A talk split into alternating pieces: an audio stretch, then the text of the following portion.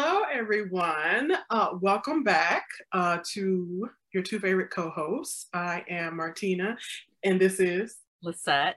Lisette. I started. I started to switch it up this time because your name does come first, but it's it's coming. It's coming one day. Um, well, yes. Welcome back, viewers and listeners. Uh, whether you're watching us on YouTube or listening to the podcast. We are back today with our um, nonprofit series where we're talking to different leaders. And we're back with part two with Ellen. So if you all watched last week's video, which you should have, uh, if you have not, you should go back and do that, or at least listen to it. Uh, we had a really good conversation because Ellen really did bring it. And so I know she's going to bring it for this episode too. So I'm very excited to get into it with her. And yeah, I'm gonna kick it to Lisette. And then I would hope to get into, I want to talk a little bit about the board of directors and how that works in the in the nonprofit sector. But yeah, uh, before we get into that, Lisette, anything you'd like to add? Actually, I'm just excited to be back uh, another week with Ellen and be able to just dig in and, and kind of have uh, a deeper conversation. Uh, I know I know board of directors is like a scary thing to like sometimes talk about or think about because not a lot of us really know what board of directors do. It is kind of like this this this shroud of secrecy or like you just don't know. It's like you don't know what's behind the curtain. Hmm? Yeah, and you know, and how much power yeah. they hold or what really happens. Like I'll hear tidbits here and there, and and then I think they operate differently depending on nonprofits too like they they operate and, and how much so i'm very excited just to explore it from your perspective ellen and how you kind of see have seen boards you know through your mm-hmm. nonprofit career and then just dig in and, and kind of see where the conversation goes. So i think we just jump in. And let's just start talking about it. Happy to. Happy to just jump in and uh, glad to be back. Lisette Martina? Thanks for having me back part two. Um yeah so happy to jump into it. Boards uh, so we could do like hours and hours on boards. I'm gonna try i'm gonna try to keep it tight but it's hard because it's something i i do uh, love talking about with people because it's uh like you said like it's complicated it's sometimes a little obfuscated it's a little bit it can be intimidating to talk about.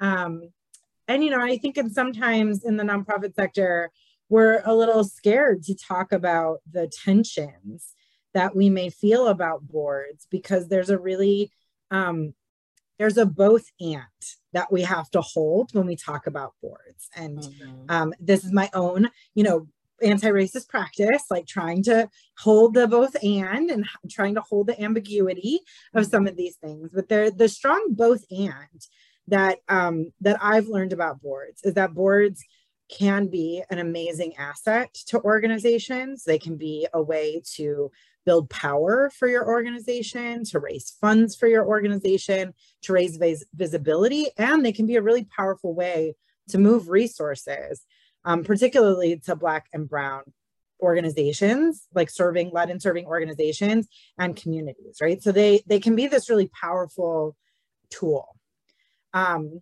for justice and equity in the work. And I hold that at the same time that I hold that they can also be an incredible tool to uh, perpetuate the status quo and to reinforce white institutional ways of working and white, particularly corporate institutional ways of working in nonprofits.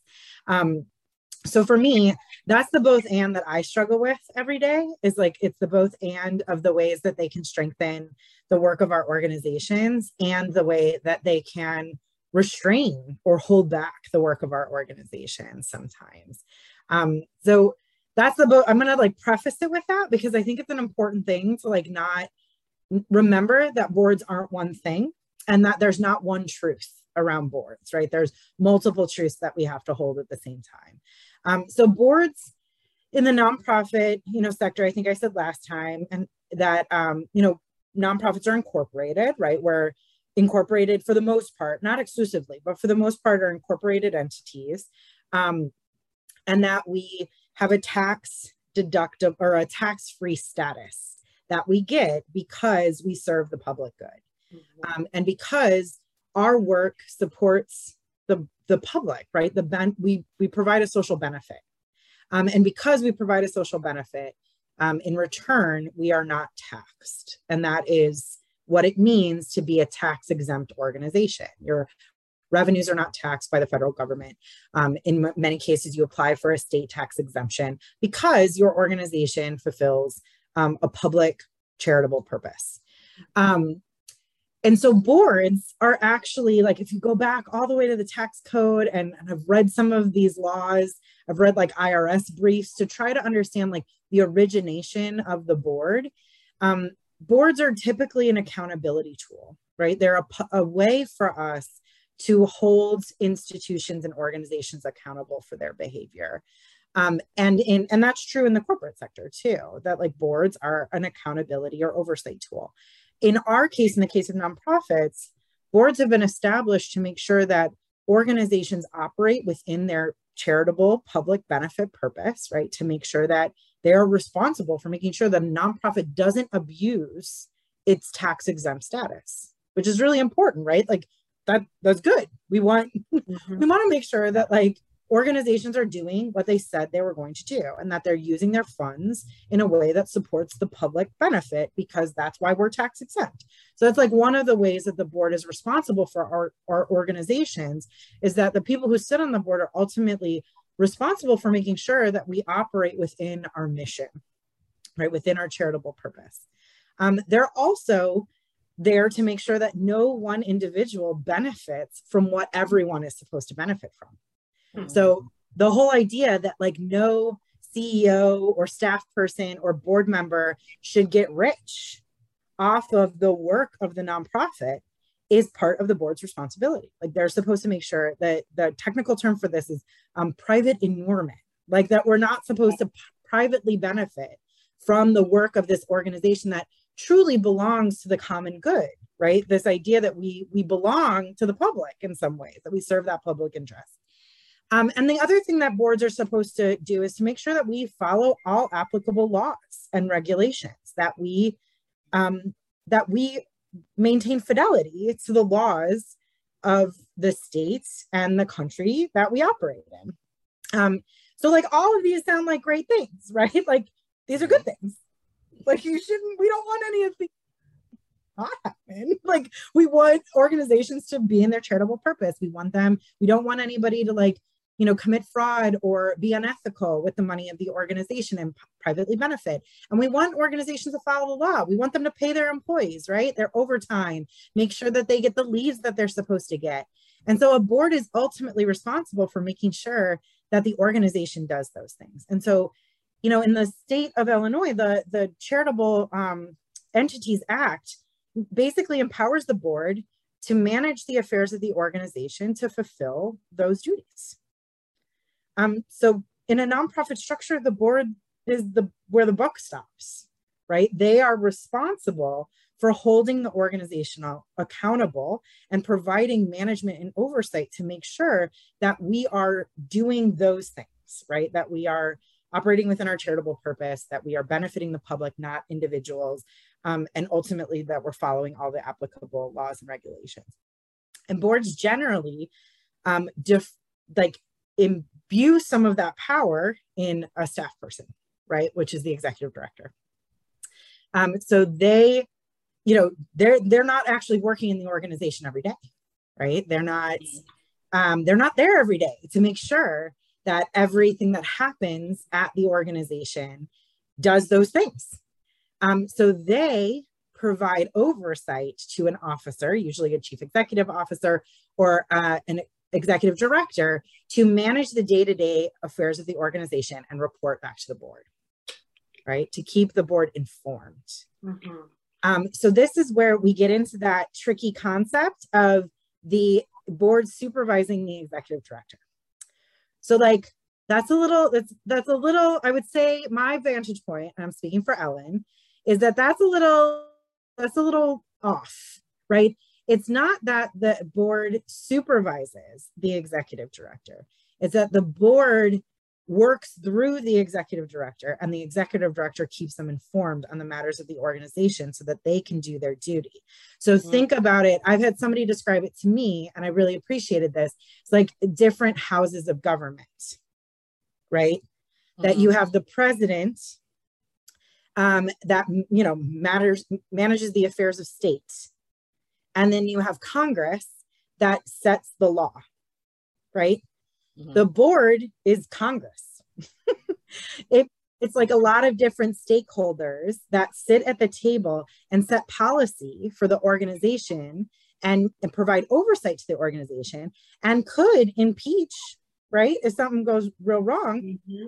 but they are not the people that are are to manage the affairs of state uh, the person who in the nonprofit structure manages the affair of, affairs of state is the executive director or the ceo okay they're there every day managing the affairs of state does that make sense? Yes. Yes. That's a good analogy. Yeah. So at the end of the day, it's more that you are a check and balance on one each one another, right? Um, and that you each have an expertise, and that expertise is different, like structurally, right? And your roles are different, right? Um, as an executive director or CEO, your role is to provide day to day leadership to the affairs of state for that nonprofit and as a board, you are required, like your role is to legislate, right? To set the, the expectations for how the organization will operate with those three goals that I talked about earlier. Um, and so that means that the board is a very important accountability tool for the organization. And the CEO or executive director is an incredibly important key informant for the board, right? Where the day to day expertise lies. But again, we've gotten like, we have some there's some interesting conceptions on how both of those things play out. Yeah. Um, so you that's like that can be what the structure is intended to be, right? Right. Mm-hmm. But then there's like how the practice happens. I mean, I think this is where we get into the nuance around um around what we expect of boards and what we expect of organizational leaders like EDs and CEOs. And so it can be like challenging to acknowledge that structure in practice, right? So executive directors expect their boards um, not just to like set policy and to be a checks and balance on those three things, right? That that you are operating within your charitable purpose, uh, preventing private inurement, and following all the laws, right? we as executive directors and CEOs often expect our boards to also be ambassadors, askers, advocates for our mission and work.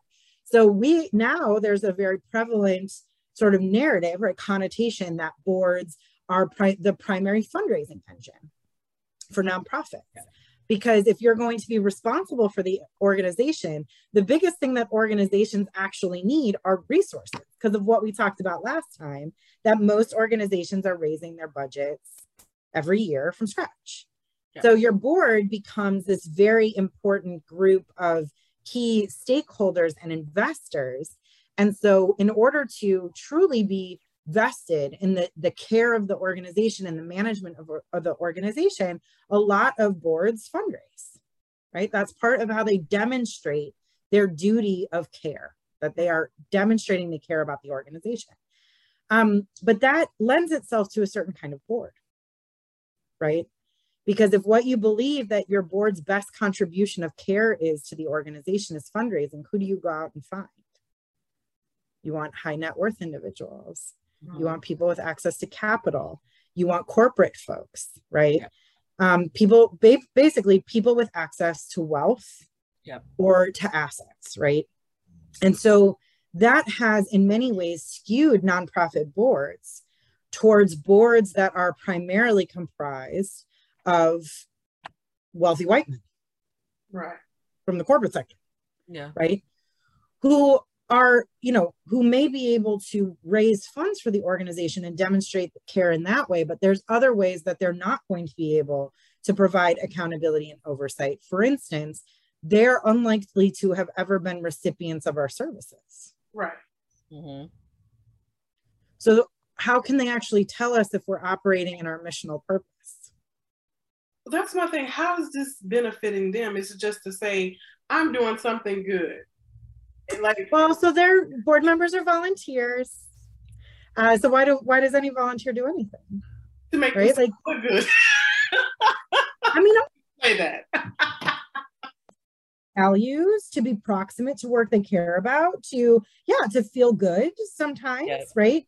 to to meet a self-interest that can be about the ways that they're contributing to set a good example for their children. I mean, they serve for any of the reasons that anyone serves, and those mm-hmm. reasons are myriad, right? Maybe for some of them, it's because yes, they've they are now in a position of privilege, but maybe they didn't have that pr- position of privilege, and they think that they're like their perspective is that it's their obligation to give back, and this is one of the ways that they give back, right? Like there's a thousand reasons that people want to serve on boards. I think for some boards, there is also political clout that comes with serving on a board. I mean, that's not every board for sure, right? But there are some boards that, you know, serving on that board connects you to other people, right? We've heard a lot that like building a network via a board, right? Of between other board members. So mm-hmm. yeah, there could be a lot of reasons that people want to serve on a board, but like often it's because there is some there is a self-interest, right? In that they bring to the table. And I those self-interests are as varied as the nonprofits they serve. Mm-hmm. Um, but you know, I think the challenge again is that it precludes it disadvantages us building boards that are actually representative of this the full stakeholders that we serve right because if our board is the primary fundraising engine then we're not and, we're, and what we're valuing our financial contributions then we may be disinclined to value contributions of time or we might be disinclined to value contributions of expertise lived experience for instance mm-hmm. like there's there's all sorts of things that we can fail to value appropriately when we value the fundraising capacity of a board member above all else, right? And yeah. this is where like that equity conversation then about the diversity of our boards becomes really challenging, right? Because you hear nonprofits say a lot, well, I'm having trouble diversifying my board. Well, that's because they've decided that every board member has to raise a certain amount of money and they're looking for a very specific kind of fundraiser or connector, right? Sometimes it's not even money, sometimes it's connections, sometimes it's social capital. Mm-hmm. But what we're asking for is they were they're saying like, well, there's not enough diversity among corporate high net worth individuals for us to diversify our boards. And it's like, well, yes, that's because we've that's created a very narrow definition. That's the only place you're looking. it's the only place you're looking. Yeah. Um, and so, you know, again, there there are ways that that framework and that expectation of organizations on board disadvantages boards, right? Um, and there's also, you know, the converse that boards have very, sometimes very unrealistic expectations about their role in relationship to the CEO or executive director, right? Even that idea that they supervise that person is like a, it's like a, um, I don't, perversion's the only word that I can come up with, but that's not what I actually mean. Like, I mean, it's just like, it's a slight skew. That's the word I'm looking for. It's a skew on what's actually true. Like, yes, you provide oversight and accountability and this is your key informant and the person that you primarily work through to do your duty but like the the idea that the board would have enough expertise to actually do things like set strategy or supervise the CEO or ED actually suggests a level of knowledge or involvement that they generally do not have. And that's not a personal failure, right? I'm, I'm not saying that as a critique. I'm just saying that, like, as an organizational leader, you live and breathe that work 10, 12, on a bad day, 14 hours a day. And somebody who comes to a meeting mm-hmm. once a month, six times a year, once a quarter, mm-hmm. is never going to have the experience and the expertise and the insight that you have as the person doing the work. So, again, from an equity perspective, boards need to center the lived experience of their CEOs. Yeah. And the challenge is that there's often like the board wants to, the board members themselves, like have a desire to contribute at a deeper level, right? Because they have a self-interest in being there. And the challenge is balancing the the intention they have with the limit of what they can do when they only touch the work once a month, right. six times a year, or quarterly, yeah. right? It's so, so there's like a hard limit. Oh no, sorry, Ellen. Go ahead. Well, no, no, no. I was just going to say there's just a limit, and it's again, it's not a, a, failure on any board member's part. It's just it's a structural limitation yeah. on what they can contribute because you're not in it every day. It's not your expertise. Right. And like you know, some of us went to grad school for this and like have done it for 20 years. Like, it's not your fault that I know more. Like Exactly. it's my job, right.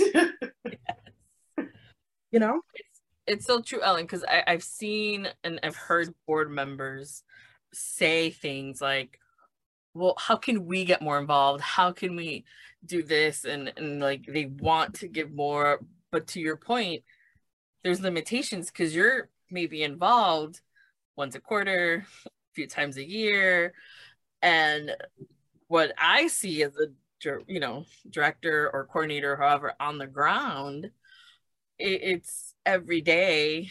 You know, to your point, sometimes it's if I'm lucky, eight hours a day. If not, it might be more, or a week might just extend.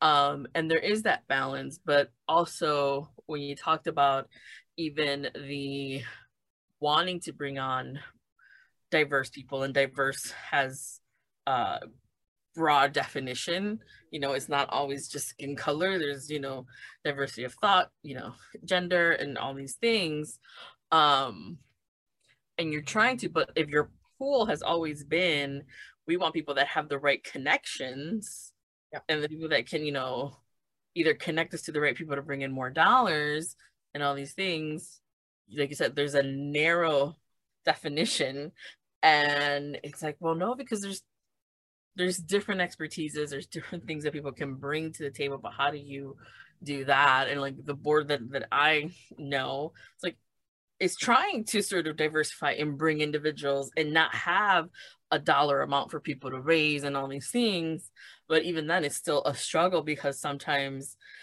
people who are diverse of thought or things or or have like a very social justice lens or have a very social conscience lens they're the ones that well we want to do more we want to do this and there isn't an avenue for them to do it because the board is designed to do a certain thing it's not designed to be you know on the ground doing this That's right.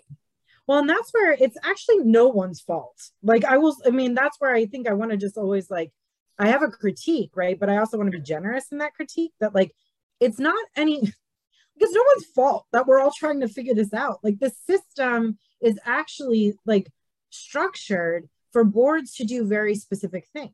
Set policy, right? Approve the budget. That's how they approve a set of planned expenditures um, provide fiscal oversight. So looking, doing, conducting an audit, reviewing an audit, conducting the 990, like making sure the 990 gets done, reviewing that, filing that, like all of those things that a board is required to do are not, that's not contributing in the way that people expect, right?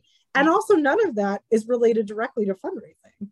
Uh, and so, in both of the cases, like what organizations want their boards to do in fundraising and building connections, bringing expertise, and what board members want to do, which is to strengthen the work of the organization, right? Like, I've actually never met a board member, even the ones that like occasionally have driven me nuts, who actually didn't genuinely want to strengthen the organization. No. Like, they're there because they want to strengthen the organization. But there's often a mismatch between what it means to be on a board and what people want to do and what we want them to do. And that mismatch is structural in nature. And this is why like I spend a lot of time with people talking about the structure of a board because I think it's important for us to acknowledge that this it's like trying to um it's trying to use a, a sieve as a as like a water bottle right like it's it's structured to do one thing like a sieve is Mhm. like intended to strain water out a water bottle is intended to keep water in like if you try to use a sieve to to hold water it will never work Mhm. Mhm. and that's not because there's anything wrong with the sieve. It's just not meant to do that work. And so you can't be mad at it that it doesn't hold the water in. It's got a thousand holes. Right. And that's not even a defect. So I think it's it's like when we think about boards, and I'm struggling this with this for myself, right? Is are my expectations aligned to what it is intended to do? Mhm. And similarly, when someone joins a board, is their expectation of their role aligned to the work they want to do? Right.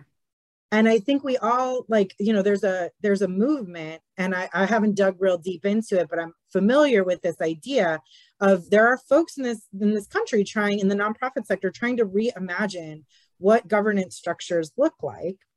And they've proposed the idea of the minimum viable board excuse me. It's like, what is the board that your organization needs to be legally compliant, right? Mm. Uh, in the state of Illinois, you have to have three board members uh, in order to be an entity, like when you file. And lots of lawyers will tell you it's like best to have five, but like according to the statute, you mm-hmm. have to have three. You can't become an entity in the state of Illinois, like a nonprofit entity, without three board members. Um, so there are organizations that are asking, like, what if we just had three? Mm. What would happen? And what if we tried to create this other group, like this other way, this other board or way of being that wasn't the governance board, but was the was the like for lack of a better word, like activist board, right? The board that is intended to like help us to advance our mission, raise money, inform our work. Um, and it could be, it's a different group, right? It could be a more flexible group because yeah. it's not tasked with the work of governance. So it can do the things we need it to do because we can set it up to do those things. Yeah. And what if we just had a board that was minimally viable? And it's an interesting, it's an interesting question, right? Like, what other structures would be possible if we didn't depend on this one structure to be everything for all of us? And I think it's an important question for us to ask because the, the thing I said earlier about boards sometimes like being an obstruction to change or progress or sort of like holding up white ways of doing things is that the challenge is that if a board is fundamentally um, tasked with accountability and oversight of the organization with with you know 12 people 15 20 25 some boards are 50 person boards right? Like they're they can get huge. Yeah. You end up with a lot of risk aversion mm-hmm. in work that implicitly takes risk to make gains. Like our job again we talked about this for nonprofits like we have a change proposition right? Like something that we are supposed to be working towards that we hope right for most nonprofits fundamentally changes our experience of the world or fundamentally changes the systems and structures or fundamentally makes our lived experience better. And that work takes risk but often boards are can get risk averse right? Can get conservative in their approach because their job is to safeguard the organization and its assets and and you know and its dollars and make sure that that organization is sustainable. And so you know without being close enough to work to understand the cost benefit analysis boards can default to risk aversion at the expense of bold change work that could fundamentally change our country and that's that's the downside right that's the scary side is when boards become an obstruction to the mission because they're afraid of taking the risks needed to achieve it well, to me, that's just interesting. So they would be the be all end all in like what's going to happen with this organization. Yeah, I mean, when you think about how the power that the board has, the board ha- again, it it has the power to manage the affairs of the organization. Mm-hmm. So my you know when i engage a board it's to pass a budget right i could say this is how i want to use the money mm-hmm. and the board could say no like that's not how we think you should use them mm-hmm. right like yeah. or i could say i think that this is the way you know i can make a recommendation right like i think this is the way that we should strategically move based on all the evidence mm-hmm. and the board could say we disagree and that is their like fundamentally it is within their purview and i think again it's sort of how we interpret yeah. the idea of management that you know they could override a veto right or yeah. create a new piece of legislation that changes i mean like that's again think about congress right? The president can sign an executive order and do some stuff but there's limits on what the president can do in executive order. It's some things require legislation. They're supposed to be that yeah. But you know so it's there again there are different powers right? But it's it, it's a dance and that's the thing that's again it's like it's important to remember the both and it's important to the, remember the ambiguity. It's also important to remember there is no one board right? Lots of different boards lots of different ways of organizing a board lots of different some organizations have very specific requirements based on their funding about how their board has to be comprised and the legal responsibilities of their board.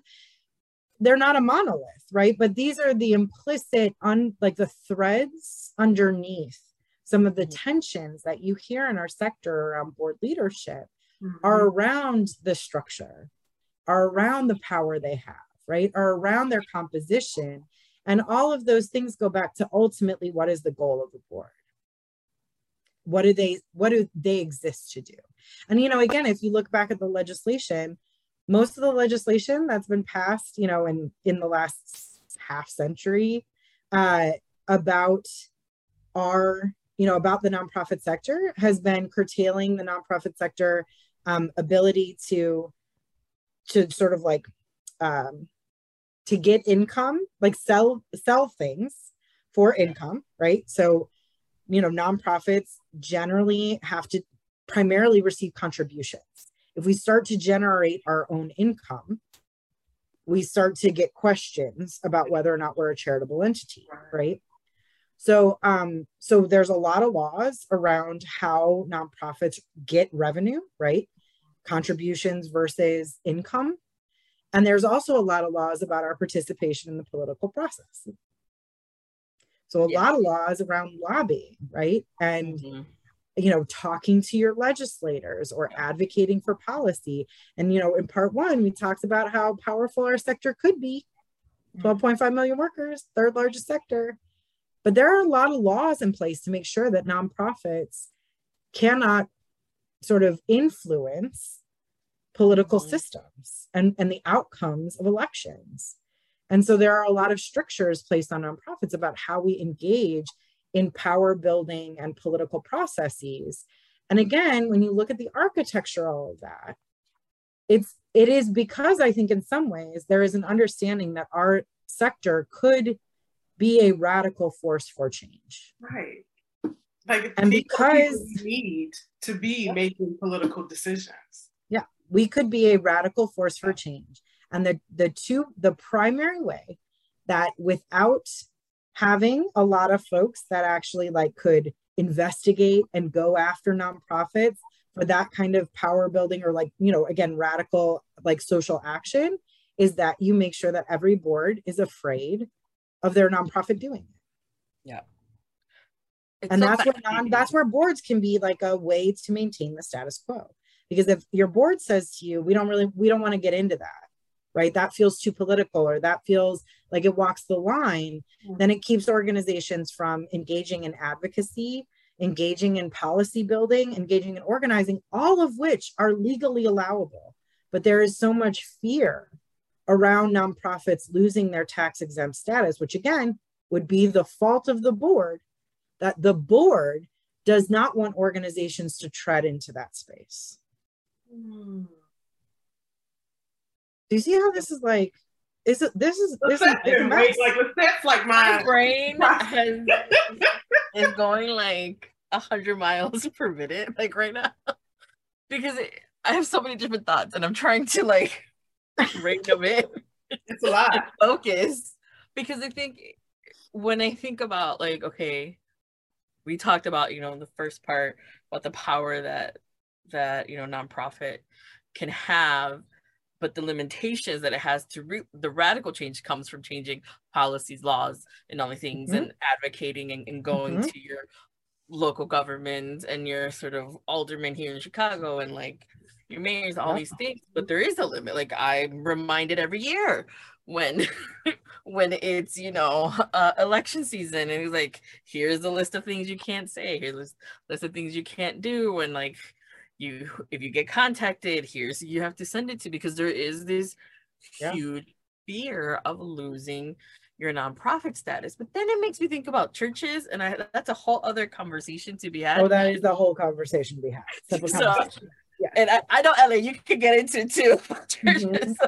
but best I, friend I could and it makes so it's, it's just this idea where I'm like is it just time to have a conversation around what does nonprofit have to do to change some of these policies that have been enacted that have been on us for a very long time and it has not progressed in the same way society has progressed and what the needs uh, of society are now versus what they were when you know nonprofit, mm-hmm. nonprofits first started yeah. and sort of came to be and the the role that nonprofits now play right mm-hmm. and the role that uh, boards need to play within nonprofits and how that's changed and the expertise that you know executive directors have and ceos have when it comes to nonprofits you said like it's nobody's fault that you went to school for this and you kind of have the knowledge you know and you have these things so i think yeah like that's what i was thinking like i feel like the conversation has to now include like what how do we now change these policies, these laws, these things that have been governing nonprofits to bring them into the modern era that is yep. our society. And there are so there are some organizations that are really starting to do that. And I will say, you know, independent sector is the organization that is sort of like the affiliate body for nonprofits and philanthropy in the US. Mm-hmm. Um, they're a national organization. And they have they have been in the last you know like i've i've only been aware of them for the last like 4 years or so but i will say that they are trying to organize the fields mm. to be involved in the ways we can right so again there are limits right we cannot legally nonprofits cannot be engaged in election electioneering activity right like we cannot we cannot um, get behind a candidate that's what electioneering is right um, and there is there is a law in place that says that is prohibited, right? Like fundamentally prohibited. Um, but there isn't a law that says that we can't take positions mm. on social issues and articulate those positions as as an organizational platform, right? Um, and and that we can't. There's nothing to suggest that we can't articulate those positions to elected officials, right? We can. That is allowable. That's advocacy, and nonprofits are allowed to be advocates. Once we start talking about specific bills, for instance, in the Illinois state legislature, then we move from advocacy to lobbying. And that's where, again, you can lobby as a nonprofit, but there's a limit on how much you can do it, right? Um, and, and so there are lots of organizations that have, like larger organizations that have lobbyists like mm-hmm. nonprofits that have lobbyists because they they are able to uh, expend a certain percentage of their resources on that activity. So again, the only like what's truly prohibited is electioneering.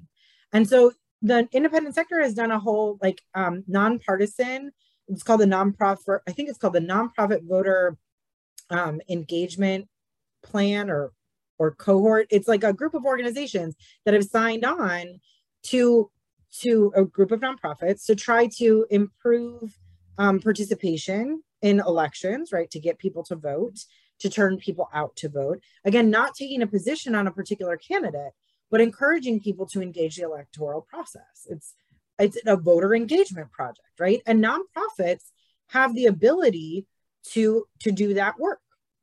Um, it's it's allowable. It's often within, to your point, it's within our missions because people being an engaged electorate on issues that we care about is is can move our mission forward. Mm-hmm. Um, but again, you have to your board you have to bring your board along, and I guess that's what I would say is like if you want your board to support these ways again that a board can be really helpful, right? So I say that with a board that in many ways is very helpful to move resources and shift power and to think about how we lift up the work of black and brown organizations and their leaders you have to you have to bring boards along. You have to cultivate them like any volunteer like any donor.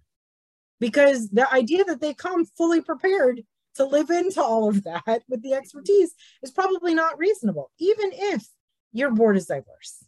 Even if your board includes diversity on a lot of different axes you still need to cultivate your board to help them understand why being involved in a nonprofit nonpartisan voter engagement pro- project advances your mission. Because for a lot of people that just feels like getting political. And they they don't and americans in general don't want to get political. They really don't. And the problem is that our work is inherently political. Yes. Like in in the organizations that i've i've worked in my mission is inherently political in my last organization it was about wealth building in black and brown communities that shit's political like there's no way around it it's not partisan It's not like, again, I don't need to electioneer, but it is a political issue. And I think a lot of nonprofit staff are very comfortable with the idea that our work is political, that it puts a line in the sand. But a lot of boards, again, they don't have the lived experience that we have, don't understand why the work is political. And we have to bring them along and help them understand that no matter what we're doing in the social impact sector, if we seek to make a social impact, that work is political. It doesn't have to be divisive. It doesn't have to be othering. It doesn't have to be even like agitational all the time. I mean, I'm, I'm agitational a lot of the time, but like, doesn't have to be agitational all the time. But it does, we do have to acknowledge that it takes staking a claim that the world is not as it should be. And we think it should be a different way. And anytime you say the world is not as it should be and it should be a different way, you are making a political statement. Yeah. I mean, I think that's the essence of all nonprofits. I mean, that's why you have nonprofits that get created because they see a problem. They want to sort of bridge that gap and say, this is an issue. We need to raise the profile of it. We need to make a change of it. And to your point, like that is political. Yeah, I mean, you it's know? basically saying our priorities are wrong. Like yeah. anytime you get in a space and you're like, we've been doing it wrong, we need to do it this way, like that it is an agitational statement, right? You're saying that mm-hmm. something needs to change. And, and again, change does not come by preserving the status quo. And we talked about this a little bit last time that like you can't want both of these things at the same time, but um, we're miraculous in America about trying to hold these two things at the same time. Like you cannot say I want change and I want everything to stay the same. No, that's not going to happen. It doesn't even make sense. Like it doesn't make sense, but we're like we're really good at it. Like we we really try to make it make sense. And so that's the challenge, right? Of of our work in nonprofits in general. And frankly, I'd say it's the challenge of boards, right? Like that truly something does have to be deconstructed and rebuilt. But the deconstruction is not the work that most people signed up for. Like that's not what they thought they were getting into when they joined a board and that's where again like we we have an obligation as people in the sector to bring folks along with us at least that's how i feel and i know there are a lot of folks that don't want to spend time or emotional labor bringing you know moderate folks along or bring privileged white folks along but like i'm a privileged white folk so i'll bring my people along but like that is the work that we have to do yeah. Yeah. in order if we want to build critical mass and consensus around the change, right? And so I just don't know. I don't think I don't have Thanos power to snap my finger and just make shit different. I have to actually like I have to work the problem. And often your board in all of the, all of its limitations, all of the ways that it can like you know hold the status quo, all the ways that a board can can reinforce white institutional values. They are also your best chance at spreading your message getting the word out, building support and critical mass for your work. And so that is part of why we all sit in this as you know as, as leaders of organizations we often sit in this in between space holding the ambiguity that both of those things can be true at the same time well something needs to change something has to change yeah. and again it's just like we got to put in the work to help shift people's understanding mm-hmm of how to be a good board member, right? Like how to be a board member that holds their duty and fulfills their responsibilities while also centering the, the expertise of the staff, centering equity and anti racism in the work, deconstructing their old, own bad habits.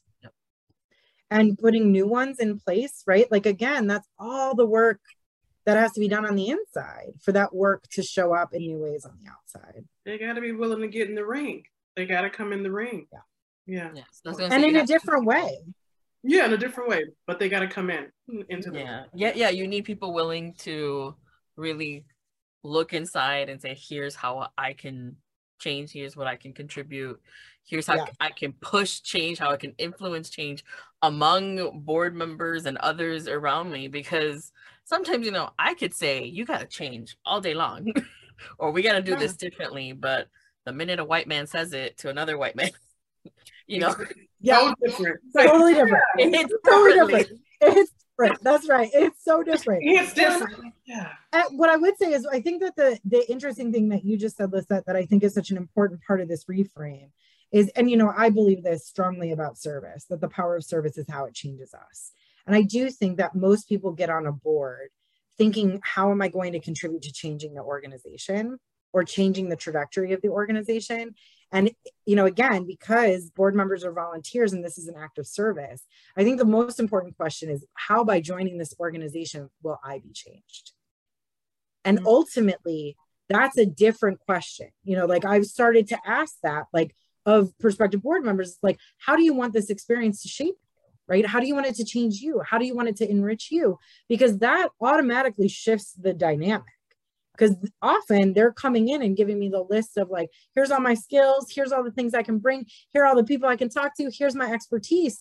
And it's like yeah once a year i may need those things. Yes. Most of the time what i'm going to need is for you to internalize our mission to do the internal work of of changing your perception of how the world needs to to be or change to achieve our mission. And then i need you to go out and tell everybody about it like no, that's that, what I actually need that. you to do.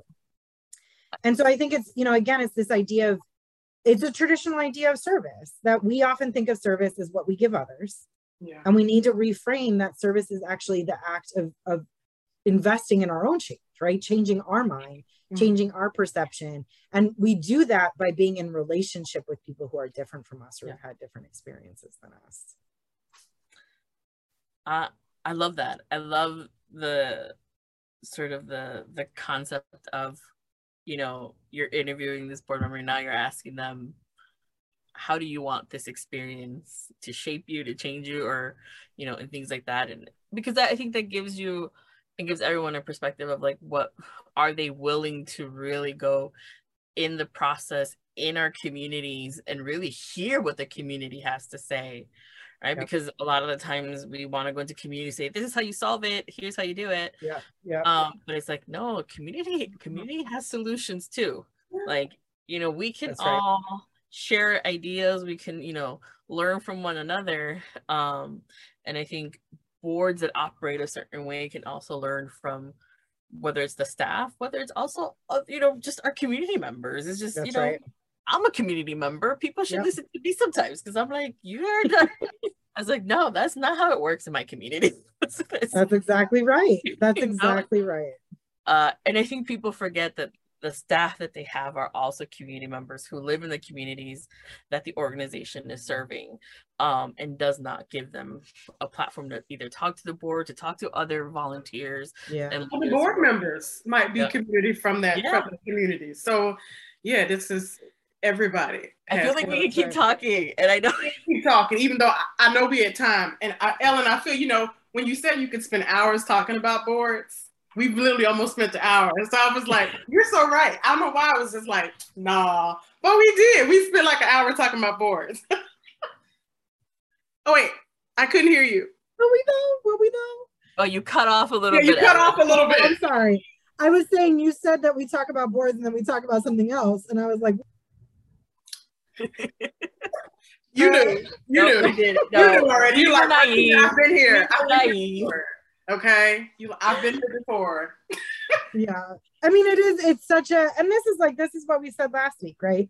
There is no monolith. Like this yeah. field is as diverse as the people in it. Boards are as diverse as the people in it. Like it isn't a monolith, but there, I think, you know, historicizing, right? Going back and understanding is it a sieve?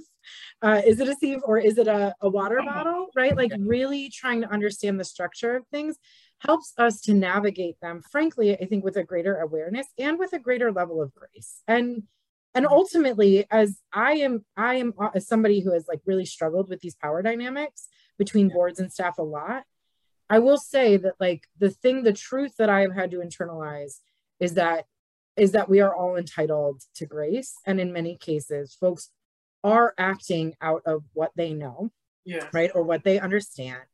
And that if we want them to act or or do differently, we have to we have to cultivate people. We have to build a new understanding.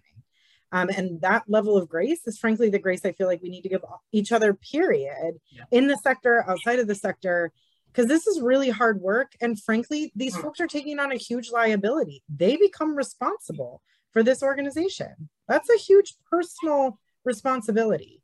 And I think we should take seriously that somebody raised their hand for that and then extend a lot of grace in helping to shape people's understanding of their responsibility to to be more impactful and more meaningful for them and for us. Mm. but we have to we have to step back from from our assumptions. Um, I think we're gonna start kind of getting to close uh close up the conversation, but uh one thing I just wanted to, to share again is thank you, Ellen, for being open and honest and just kind of sharing uh in this space with us. Uh but one of the things that I definitely uh took away from what you said and it was uh, within the last couple minutes was around, you know, giving each other grace in and sort of really in this in this space that is you know it could be icky it could be sort of like well you know what? I don't want to listen to white people. Like y'all create this problem. Y'all go ahead and fix it. You know i don't want to uh you know or like google is free. Go figure out. Go learn it on your own.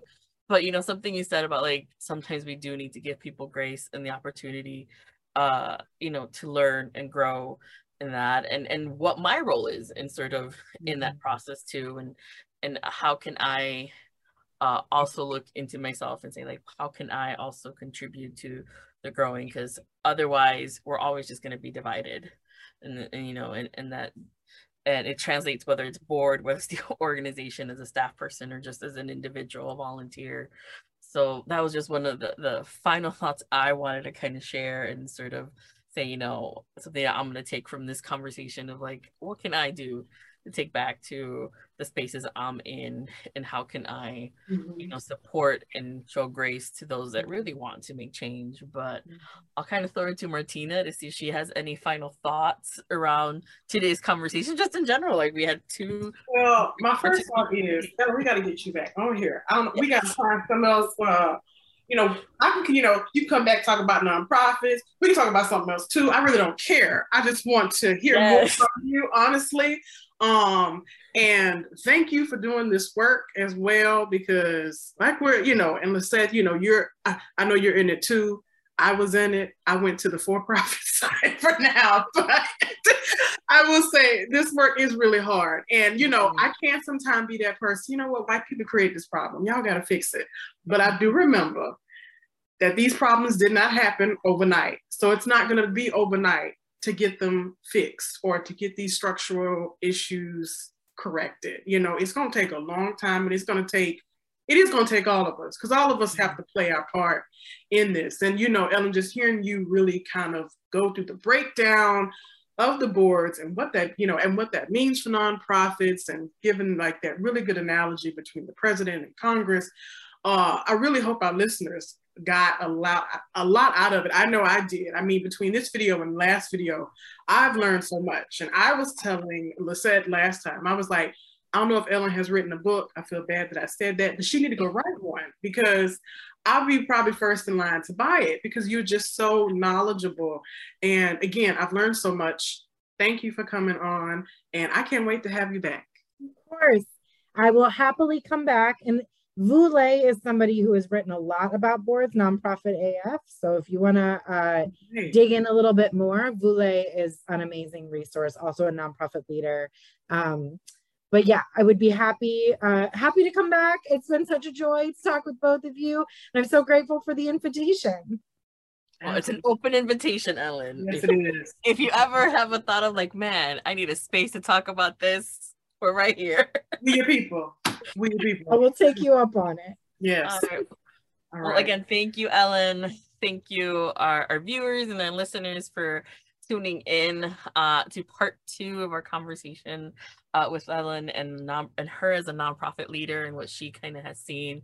Um, and as you've heard, we're definitely going to have her back in the future for other topics. I'm curious to hear her thoughts on church and sort of what we kind of. Woo, We girl, we can have we could have a whole nother conversation about church. So like, come We're on, let's we have, you know, that is a series that Martina and I were, we're working on, so we're definitely going to bring you back uh into that one. But Happily. again, make sure you uh, are following us, uh, have liked uh, us on YouTube so you get notified uh, when videos and episodes are up. So make sure you do that. Um, and yeah, and we look forward to talking and seeing you next time. Yep. See you next time. Bye, everyone.